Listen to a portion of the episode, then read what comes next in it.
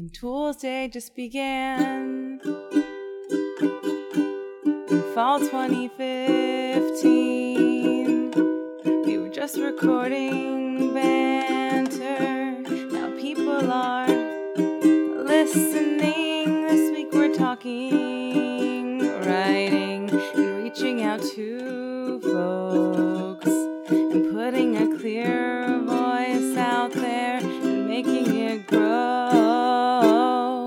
Tools Day is here. Your favorite weirdos who love their tech tools. Let's get the show started.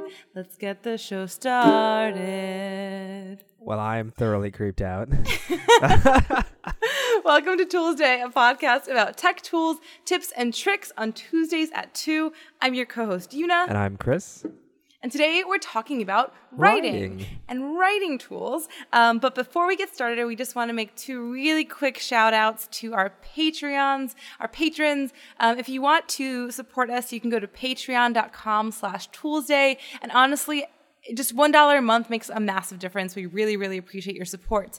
Um, but specifically, we want to shout out to Shade and Webflow. We'll have more words on those later. Next week, we'll have a little bit more about what Shade is. It's an accessibility tool. Um, yeah, so we'll talk about that. But we still want to shout them out this week to just say thank you and to let you know that you too can be a part of the show and supporting the show. So thank you all. You're awesome.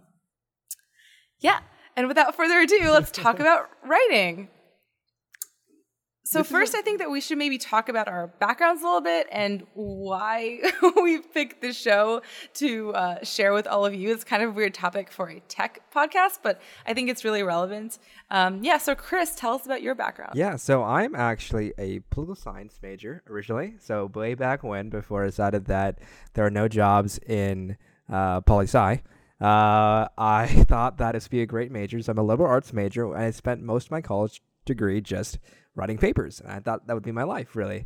Um, and um, now, welcome to the brighter side, I guess. Right, I think, yeah, you know. Now you're just writing code all yeah, day, right? Um, now you're writing papers in different languages. Yeah, there you go. Um, and um, recently, Carbon, uh, my team, has been thinking about spinning up a publication on Medium and writing a whole bunch of stuff about the challenges we faced and things we solved, and so. Suddenly, you know, writing became useful again because we wanted to share what we've learned. And so, um, yeah, that's kind of the context for writing for, for me, at least, um, is that, you know, if you want to sh- share and expand your knowledge to anybody else, um, generally it's done through writing. Yeah. Um, so that's kind of the general advice that I give anybody who tells me, Una, I really want to start speaking at conferences. Um, I say, well, start writing. Absolutely start writing, start experimenting, start getting your voice out there. Writing is a great way for a developer to really think about what they're doing, to kind of find holes in their knowledge, and to also share what they're learning and what they're working on. Um, I started writing super early on when I was in college and still learning a lot of stuff. I think uh, sophomore year of college, I started my blog, which I have kept To up to today, and now I'm writing a book about my experiences, and I've written like three hundred thirty pages so far. Um, That's a lot of massive. pages. Wow.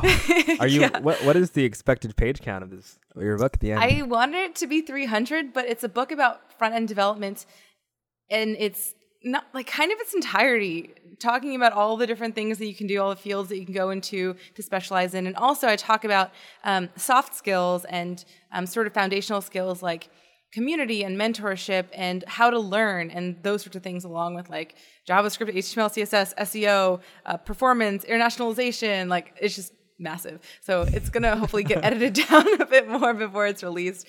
But um, yeah, watch out for the pre-release maybe coming up in the next few months, um, releasing with Smashing Magazine. But I've been doing a ton of writing there, and I also started writing for my blog, which is how I started getting noticed by the developer community. And that's kind of how I ended up um, in the place that I am today, where I do a lot of speaking at conferences and, you know, starting to share my voice in other ways like this podcast. Um, writing is like the cornerstone of that. Yeah. And so uh, I thought it'd be a great idea to just kind of talk about, you know, for some people develop for, uh, for some developers, it's hard to transition from writing code to, you know, formulating a blog post or a, um, uh, you know, or a series of posts. And so, you know, um, I'll open this with a question to you. Um, a question I see sometimes is, how do I know what to write about? Or how do I find a topic to write about? Because, you know, sometimes you do a whole bunch of stuff and you want to talk about it, but you don't know where to start. So, and you, you know, you've, you've been a blog for a long time. So where do you start when looking for a topic? I think a great time to write about something is right after you've learned it. Um, so a lot of people will say, oh, but it's already been written about. That doesn't matter. You have a fresh perspective, and you are going to write about it in a way that relates to people who are at the same level as you and learning at the same pace as you than somebody who like wrote this library and is writing like a one oh one. They're not going to have the same understanding. Um, they're going to skip things. They're going to go into depth about things that other people like might actually not need at the point in time. So um, I think that just write about what you're learning instantly and um, you know, what you're experimenting with. I will give an example. Back when I was interning at one of my first internships, I was playing with the Craft C M S, and um, I wrote a blog post about getting started with Craft for the Mac computer because it was pretty new. The C M S had just come out, and um, it was like so early days that I was able to like talk to the developers of it. But I wrote it just so that I remembered how to do it again. Like literally, these were yeah. my notes that I published. Um, and I, I wrote this for myself, and it ended up being one of my most popular posts for a while. It still is today.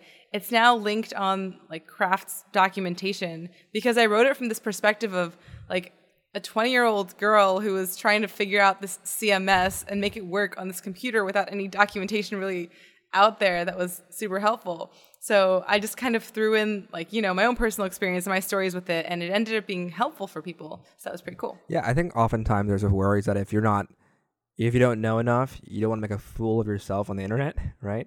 Um, you're worried about like public reaction and public scorn, and um, I think an important thing is to try to overcome that fear, right? Because um, everyone's a beginner in some way, and uh, oftentimes you learn things about whatever you're writing about as you write it. Uh, so, you know, I just wrote, recently wrote this blog post just um, to document some of the stuff I do on Windows now, because I'm a, I've been recently delving on Windows uh, as opposed to my Mac stuff. And, you know, I wanted to document some stuff I was doing. And I um, was writing it, and then I realized that the specific part that I really cared about as I was writing this post was, you know, these shortcuts. And I just figured out how to use AutoHotkey, uh, which is this great script scripting tool on Windows. It's kind of like... Um, we should talk about that in another show. Yeah, like a, yeah, yeah. We did a Windows show, but there's always more. Yeah, it was before I actually had done more Windows stuff, I guess. I kind of scratched the edges back then.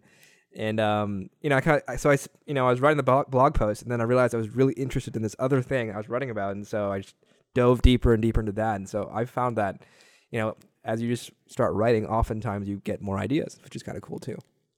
Yeah, and as you're writing, you you know you have to organize your thoughts in a certain way that makes sense. So you get practice with that. Uh, you usually make better demos when you're writing because you could see it in a sequential way, so they kind of make more sense for people. And also, you have demos. Like, it's another excuse to experiment. And like for me, I kind of like writing and talking because it's an excuse for me to illustrate.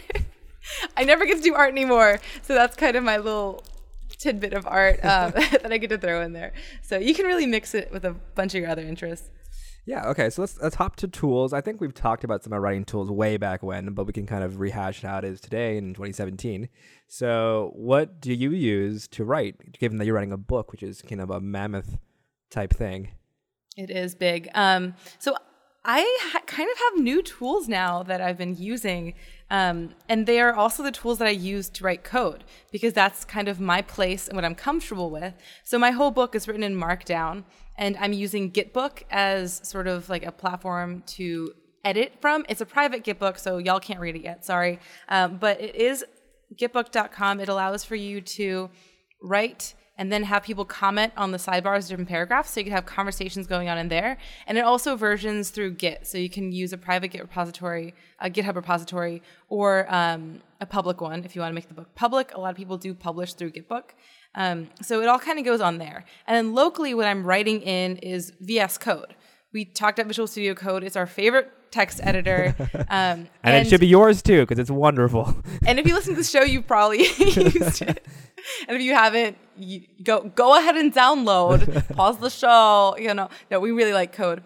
Um, so what I really like about the newer features of code are custom workspaces. And specifically for writing, custom workspaces allow me to create a theme that is easier for me to write in. Um, when I'm usually coding, I have like a dark theme and smaller text and smaller line height per you know, per line of code.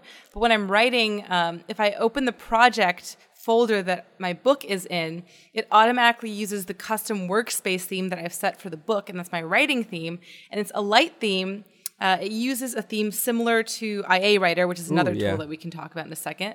Um, and it allows for a lot of little niceties. So like the markdown is a lot more legible. Um, I'm usually I usually use it for markdown, so I can really customize how I want that to look. You can change the sidebar theme. Um, and having that custom workspace really allows me to change my sort of mindset. Mm-hmm. And um, that helps a lot with writing too. So I forgot what the name of the theme is, but I'll look it up and I'll put it in the show notes. My theme for writing and then my theme for normal coding. Um, but I do it all in the program that I'm used to because I know all the shortcuts. Right. Like I know the short keys, you know, and uh, it's a technical book, so I'm still writing code in there, uh, which is it's nice to have. Yeah. Um, I kind of uh, have two things. So one is the same. I, I use V S Code for kind of blog post type things. Um, I also use this cool, this tool called Scrivener. Um, this is comes. Wait, say, say that again. Scrivener, uh, like s- scribe, but a V in there, and then oh, E N E R. Okay. Um, and this is comes from my background in. I did a lot of creative nonfiction um, when in college, and I used to do this thing called um, Nano NaNoWriMo, which is called National Novel Writers Month. Uh, so no Chris sent me like yesterday a Harry Potter Star Wars, Star Wars fan, fan fiction. fiction. It's, it's wonderful. Uh, don't like read it, a ma- a it's, mesh. It's terrible. Um, but uh, but um, I used to do a lot of story writing. Um, and and this thing. So NaNoWriMo is this thing in November where you're supposed to write a fifty K novel in a month. And I used to do that for years and years and years. And Scrivener is this tool that kind of combines a whole bunch of different things for writing to one thing. And so um, it has an outlining tool. It has a full screen editing uh, space. It has a screen a script writing section. Um, it has like a snapshot, kind of version control for your document. Um, wow, this is really... It's a really complete... It's a really complete... Feature filled. Yeah, it's a really complete tool. And, you know, when you're kind of writing these longer story type things, this is this is more... This is maybe... overkill for a lot of people writing blog posts, but I got really used to this tool, and so I still use it today. Uh, is there collaboration modes? Uh, I have never used it. I'm not sure if there is or not. Because that's a hard thing to find. It really is when you're yeah, writing a book, you know, something bigger. When we do collaboration stuff, um, our team just uses Google Docs. You know, we, we kind of yeah, Google Docs Google is Docs great. And say, hey, hey, everyone, just drop your comments in.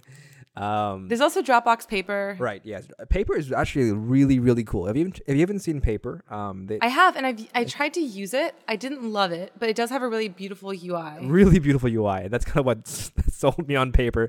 I haven't used it for anything massive. I kind of just tooled around with it, and um, but I, I really love how they've integrated a whole bunch of different like functionality add for collaboration into Paper. Um, I wouldn't use it for generic writing per se. Um, but if you're trying to organize things, I think uh, Paper is a good tool.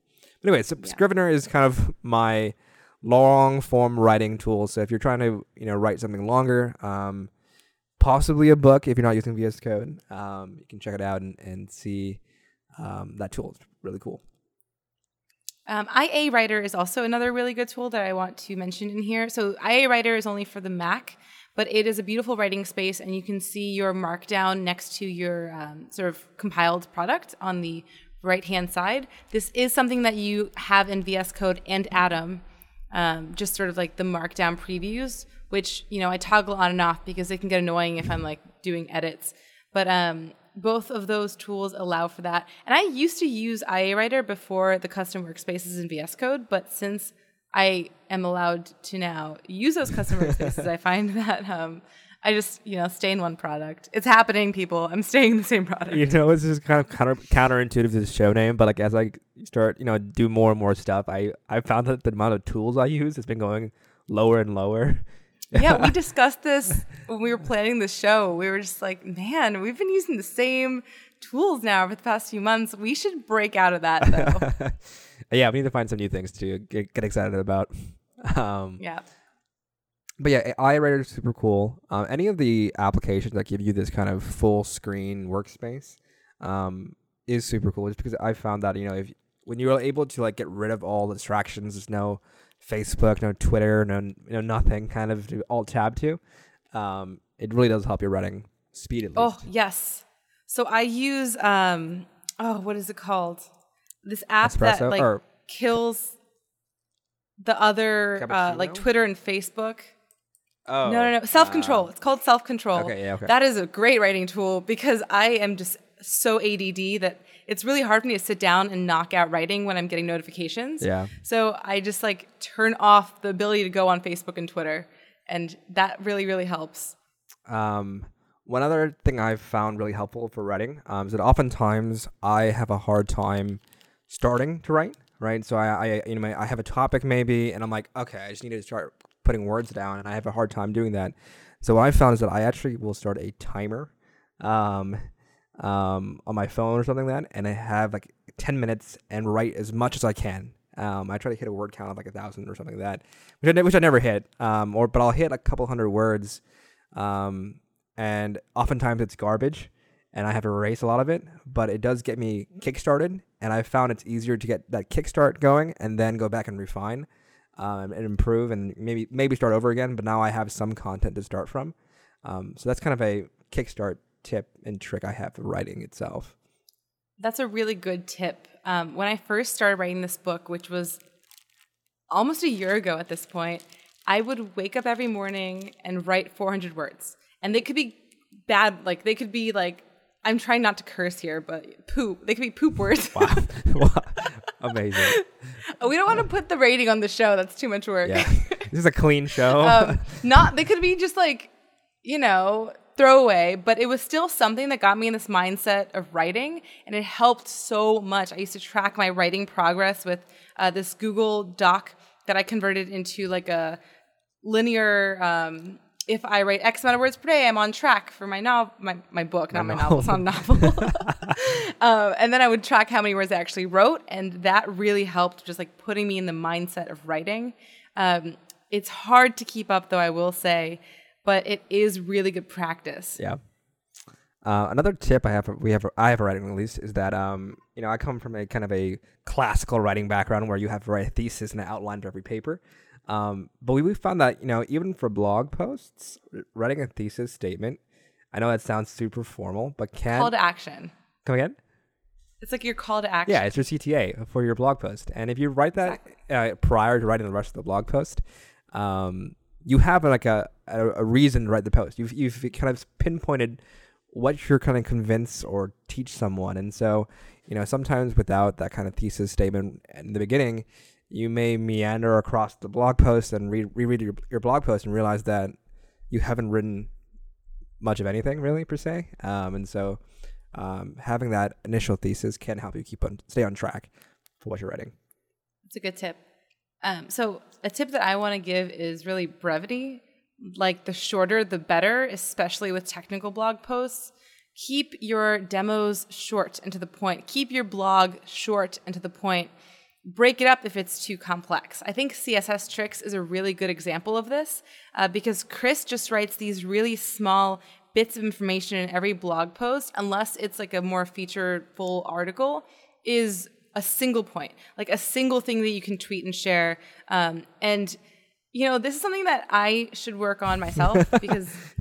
Like, I like to write blogs that have more content when people share them out, but I think that he is very right. Um, I was chatting with him one time, and I was talking about, like, how I use emoji for grid, and he was like, oh, where can I find that? And I, I was like, oh, I wrote a blog post. It was one of my three points about why I liked grid, but he was saying, why isn't that its own blog post that I could just link to and share out? I was just like, oh, you're right. Why?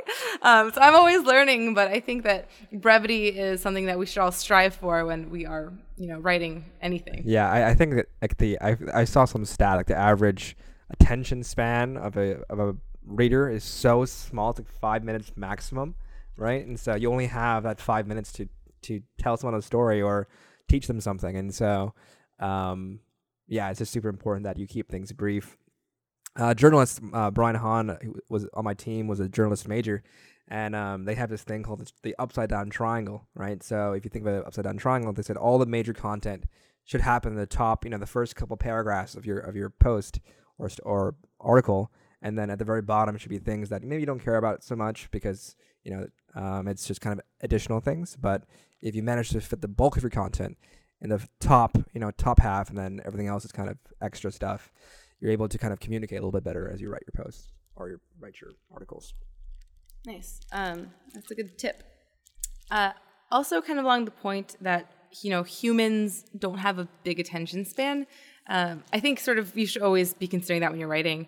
But uh, a big part to kind of help people along and, you know, look at your post is having your content broken up into individual small chunks that you're using typography to break up or imagery. Illustration is really great because people are mostly going to open up your blog post, skim through it, look at examples, and then read. Like me personally, when I open a blog post, I will probably skim it first before I decide to take the time to read it. So make sure that your content is broken up. Nobody wants to read a massive block of text. Um, and I think this is specifically relevant for people who are writing documentation or like readmes on GitHub. Like think about your user, just, you know, have examples, have things that like break up content, have illustration, diagrams are great. Um, if you can, try to include some of these other visual or auditory, other kind of stimuli for your readers. I've seen some of these readmes on some projects. They're just so massive. I'm just like, I'm never going to contribute to this project. I can't even like, I can't even read the readme. I don't, I don't know how to even use this thing. Um, yeah, and so I, I think it's just such a good point. Like, you know, if if your thing is not digestible or skimmable, it's its likelihood of actually being consumed drops drastically. Yeah, especially in the dev community. Yeah. Like maybe if you're writing like a white paper, there are different expectations. Right. But we're just talking about like blog posts and even like video series. Yeah. You know, when you're planning these sorts of things, think about your narrative, think about breaking that up, um, and then, you know, break it up more. break it up. That's why I love the egghead dot io videos, right? Because they're so consumable, right? You can you, yeah, they're like two minutes long each. Yeah, two to five minutes, something like that, and they're they're like bite size, snack size, whatever the analogy is nowadays. Um, and you can you learn something with the five minutes you spend on it, which is great. And then you you know come back later to it later and you learn something more. So, um, super cool. I'm kind yeah, of out take of that. Uh, take that three minutes, go and then experiment on your own. You know. All right. Yeah, I'm out of my blog tips. Okay. That was my barrage of tips. I'm done. I'm out. Um, those are mostly my tips too. I do also want to mention um, S E O, which is search engine optimization and titles. Don't try to fake this stuff. Like, don't try to add a bunch of keywords and like st- keyword stuff into like alt tags. Don't do that. You'll probably get penalized for it. What you should do though is make sure that your content is tagged appropriately. And make sure that your titles, you know, describe the article. Like, if you're being clever with your title, have a subtitle so that people know what you're talking about. Yeah, I don't know. I like am so guilty of doing this too because I think I'm clever when I'm not.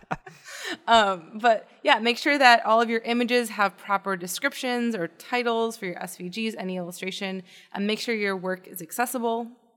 We have lots of shows about that and accessibility tools if you want to kind of do your scroll back for our show.